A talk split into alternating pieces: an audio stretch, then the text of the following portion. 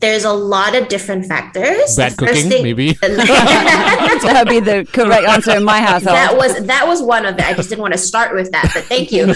Um, so the most common is, of course, if your child might if, if a child has an underlying issue, like for example, the child might be on the autism spectrum, picky mm-hmm. eating is a very common side effect. Uh, of course, children who have sensory issues as well, so sensory processing difficulties or sensory processing disorder, um, will have a lot of food aversions. Um, a child could be a picky eater because of food phobias. So, for example, if they had food poisoning or got very ill after eating a certain dish, they might be very afraid of eating a certain meal similar to that again. Mm-hmm. Um, so, that could be contributing to it. Parental influence is also there. So if your parents are picky eaters and they don't introduce you to a variety of foods and have very right. limited is that ringing a bell? Yeah. Um, so you know that will also influence how picky you become, right? Um, and some of it just boils down to behavior, right? So if kids are um, tend to find that they can get away with, for example, um, having that lolly they really want instead of the very healthy meal on their plate, um, then they'll probably not want to do, not want to eat that healthy meal, right? So there could be a lot of behavioral influences as well. So we usually kind of go through the list one by one. Um, there's also some cases where it is a structural issue. So there might be some issues with regards to how the child's sort of like the jaw, or, yeah, the, the jaw, the oh, tongue. I see, right, right, exactly. So this sort of region region, I know this is not helping on radio, but sort of yeah. the mouth region yeah. um, can absolutely, if there are issues and difficulties there, will impact your child's ability to eat um, normally, if you will. Right. Um, and so they might be averse to, for, to foods of certain textures because it's difficult for them to swallow or chew or anything like that. Mm. Um, so there could be like a motor um, element as well right. that we have to look into. I wanted to ask, and I don't know whether this is, you know, just two cases that just are very sort of similar. But I know two children, two different mm-hmm. countries, never met each other, who, when they were younger, toddlers, you know, being introduced to foods, had a real aversion to specific types of food. So one mm. was it just hated milk, refused milk, and the mum was always trying to give milk, and it was mm. smashing the milk away, just like mm. having a meltdown, and was being forced. Uh, you know, to drink milk. And the other one was a kid here in Malaysia, but a European couple bread, anything bread didn't want, which of course the mom thought the kid European was being, didn't want bread. Didn't want yeah, bread. Yeah, I'm kind of like keeping my shock in right yeah, now, like and, European kid. Yeah, right. And so it was a European kid, obviously with the milk as well. And what transpired was later on when the child was around seven or eight years old, they had um, one was an allergy and one actually had a celiac. Mm-hmm. So, oh, I see, see. But they didn't know that, and there was no mm-hmm. obvious like you know with an allergy, it's immediate. Yeah. Uh, sorry, sorry, I should say intolerance was the milk one. Um, because it's not immediate. It, it's some yeah. time. And yet these one year old, one and a half year old, two year olds seem mm-hmm. to know. It. So the kids are like, I don't want to take that because I feel horrible after that. Maybe. Yeah, and they can't tell you that. Yeah. Right. Is there something yeah. to be said in terms of if your child is averse right. to a certain thing? Absolutely. So we when a child is averse to a certain food, we always have to ask why, right? So it could be like you said, it could be medical. So it could be causing maybe an upset tummy or something like that. And because if they're, for example, very young and they're crying most of the time anyway, you might not be able to put the dots together and go, oh, it's because of the milk or the bread or whatever that they ate. Mm. So it could be that it doesn't make them feel very good and they don't have the language to tell you that at that stage in time. So that's something that could explain why they don't want to eat something, right? The second thing again could go back to the sensory thing So if your child has uh, is on the autism spectrum or has SPD or anything related to that, you might find that certain colors, certain temperatures, certain textures, certain shapes um, are things. I've got some kids who don't like it when food touch on the plate, right? Mm. So they might have aversions from that perspective, which make you know consuming these foods really really challenging um, then of course like i said we have the motor side of things right? So there's always a big question of why right? So why is it that this child isn't able to consume these foods? Is it only when mom and dad are feeding them? Can they do that when they're at school? Oh. or when or when grandma and grandpa are feeding them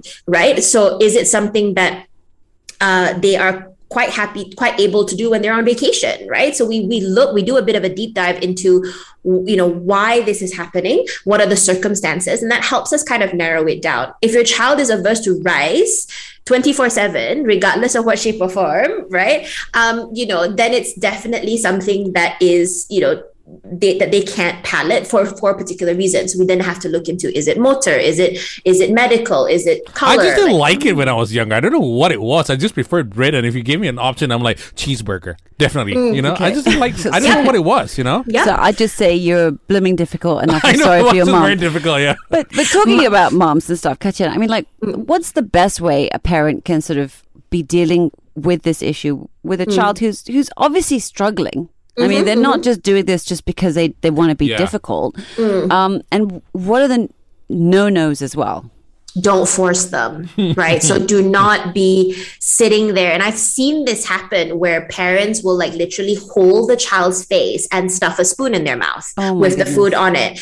And don't do uh. that, right? So do not force it because what you're doing is you are now creating an unhealthy relationship between the food and the child. They hate bills, I see. They will hate the they will hate the food. They will hate eating, which is the worst. And they might scenario, hate you right? even. Yeah. Yeah. So I don't do not force them, right? So there are a couple of things that you can do. Right? Of course, we first need to find out what's the root cause. So say if you have a child who doesn't have any medical or motor reasons for why they can't consume it, it's more either sensory or behavior or something in that realm.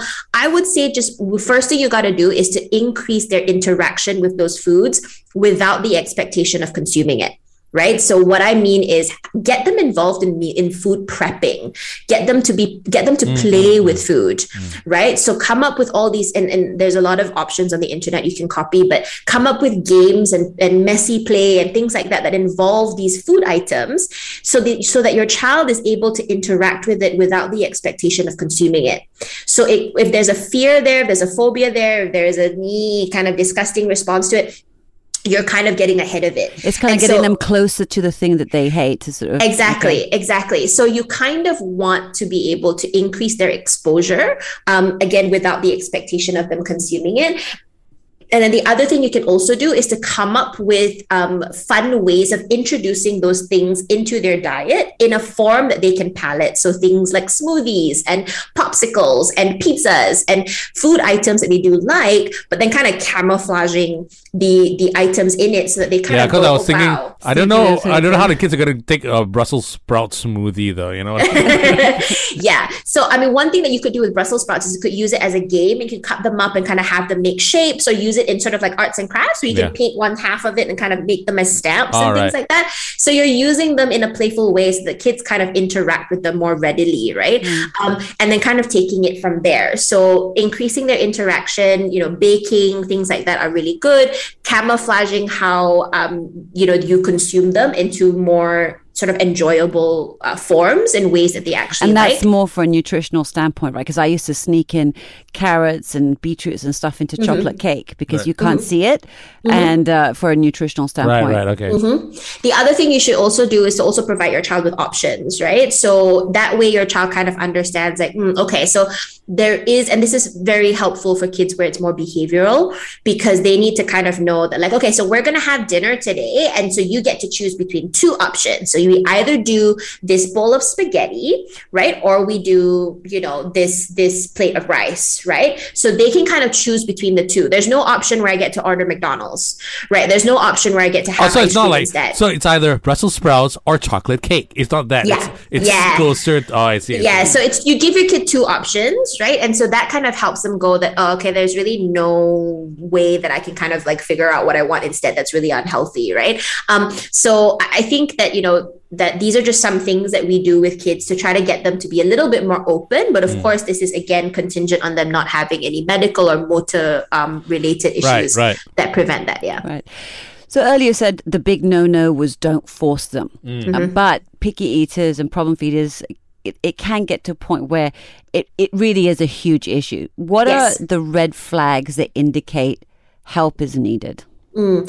If, for example, your child's diet is extremely limited to the point where they're missing out on very important nutrients and vitamins and things like that. So, um, I was watching this episode of Super Nanny one day, YouTube was recommending it to me. And there was this one child who only ate those cream cookies, you know, those cookies, the sandwich cookies with the cream filling. I love those. The custard, I think they're called custard creams. Yeah. And he only ate that every day and he refused to eat anything else. And so the doctors were all raising the red flag about how his sugar was very high. Mm. Um, he was di- um, he was underneath the growth chart, um, and so there were a lot of things that medically were a red flag. So I think that if your child is kind of leaning towards that side of things where they're not meeting weight milestones or they're underneath the growth chart or for example they're having significant issues with like even like i've had some cases where you see significant decay of their teeth because mm-hmm. of the mm-hmm. food they're eating um, foods also um, influence speech development so if your child for example is only eating soft foods and doesn't eat crunchy foods or chewy foods that's caught that's mm-hmm. teaching your tongue how to manipulate and move and chew that impacts your speech so you will get kids, especially younger kids, who are not acquiring language or not meeting language milestones because they're on a softer liquid diet. Right? right. So if you're seeing children um, get impacted in that way, then absolutely probably get someone in to, to help, right? Um, and if your child is having, you know, huge temper tantrums or huge outbursts uh, because they're not able to eat the foods that they want to eat, um, then that could be something that you might want to get support for as well.